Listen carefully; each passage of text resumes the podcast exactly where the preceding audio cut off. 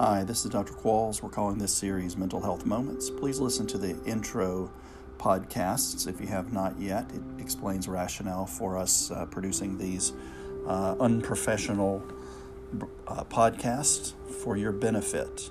Uh, this particular podcast has to do with making the transition from work to home, which is not so easy, especially during times of increased stress and tension as is going on now. So let's talk about while you're still at work and ending the day. So the day is approaching the end, the end of the shift, or the time in which it is that you really need to leave work. I'm going to give you a couple of tips that I think might help you make a transition from work to home. First, there should be one final task to close the workday so that you close your shift or your workday intentionally. One final thing that you do, one thing that you check off the list, one email that you hit send, or a memo that you write, or you know, it could be just clocking out if you're uh, on the clock. Something that represents the day is done. Now, I realize that if you are a person who is on call, a director of nursing, a physician, that uh, the workday may not fully be done, but this could still represent that the work at the facility is done. Next, create a transition ritual, meaning something that happens between work, your office, the hospital, and home. Create a transition ritual. What could that be? Here's some examples. Maybe you do a three minute mindfulness meditation. Check out our podcast that has to do with resilience. I think it is Resilience Part 2. We do a mindfulness meditation. How about a three minute mindfulness meditation as a transition ritual? Or maybe you drive by a park, sit for a few minutes.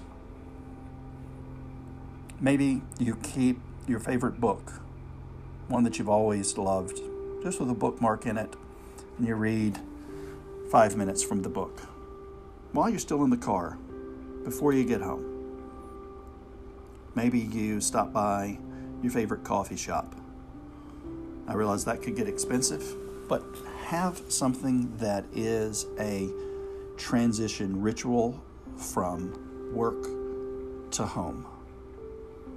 Now let's talk about being at home. First of all, it is okay to share work struggles with your family members at an appropriate level. You know, for younger children, you have to be careful of the way in which you say things, but for your spouse, you may be able to share things appropriately. But remember, it's unlikely that your spouse works where you work or does the exact same job that you do. Maybe they do, but for most of us, that is not the case. So you want to share this appropriately, what it is that you're going through at work. But do not be frustrated if they don't understand all of the intricate details because they don't do the work that you do. It's best to find someone who does the work that you do, someone that we call maybe a work coping partner uh, recently, I read an article when we're talking about the battle on COVID 19. They're calling them battle buddies, but somebody who you're in the struggle with, who does understand the intricacies of what you do. Now, again, still at home, you want to try to listen to other people as well. And I encourage people to listen, but don't fix. Don't try to fix listen to other people's struggles, offer support, but don't compare.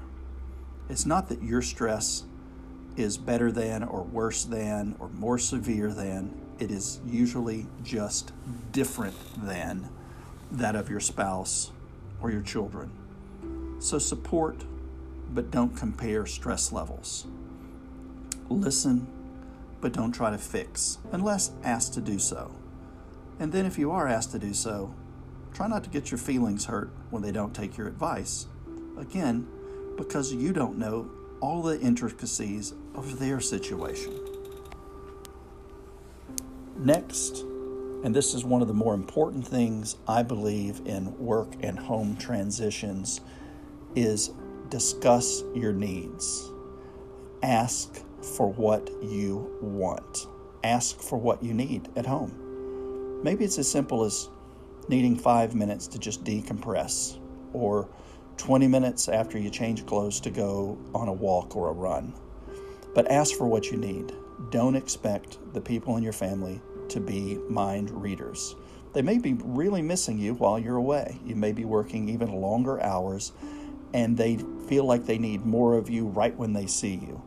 If you ask for what you need, it will build a better relationship and a better work home transition. Next, I'm going to encourage you to put away your electronic devices at home. This may be very hard and impossible if you actually need them to be on call, but I want to ask you if it is at all possible to put them away while you're interacting with your family.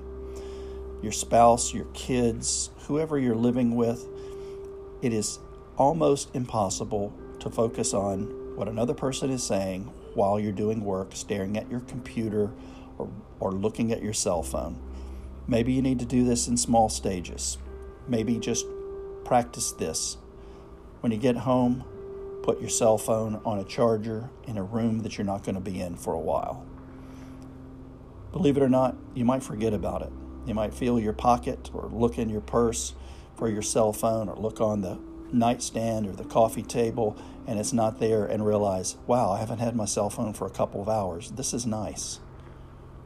Give it a shot. Also, I'm going to ask you to, in, to develop a space at home that is a non work space, meaning that you don't do work in this particular spot, and spend some time in that spot.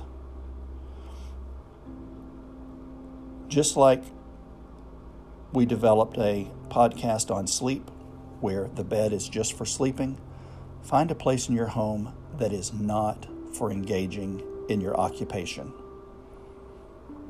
Finally, a lot of people tell me that there's a lot of pressure to interact in a certain way while at home. Let me give a couple of tips that have been shown in the data to be helpful. Do not set goals that have to do with not doing something. In other words, don't set a goal that says, I'm not going to get frustrated with my partner this evening. Instead, set a goal that is measurable and actionable. We call those will goals, W I L L. That's the opposite of a won't go goal, W O apostrophe N T, right? Will and won't goals. A will goal is measurable, it's actionable. You cannot create a new habit if you avoid an action. So, won't goals do not typically work. And also, a won't goal, trying not to do something, will lead to constant self monitoring. Am I doing it? Am I doing it? Am I frustrated? I feel like I'm getting frustrated. Am I anxious? Maybe the anxious, anxiousness is starting to come over me. Don't set won't goals, set will goals. They're measurable. So, could be I will spend 10 minutes face to face, eye to eye with my partner this evening and just debrief for a while. Or set plans for things to do when this whole virus thing is over. Maybe a good, actionable will goal is I will play basketball with my daughter for at least 30 minutes this afternoon will goals and won't goals. Very powerful for home life.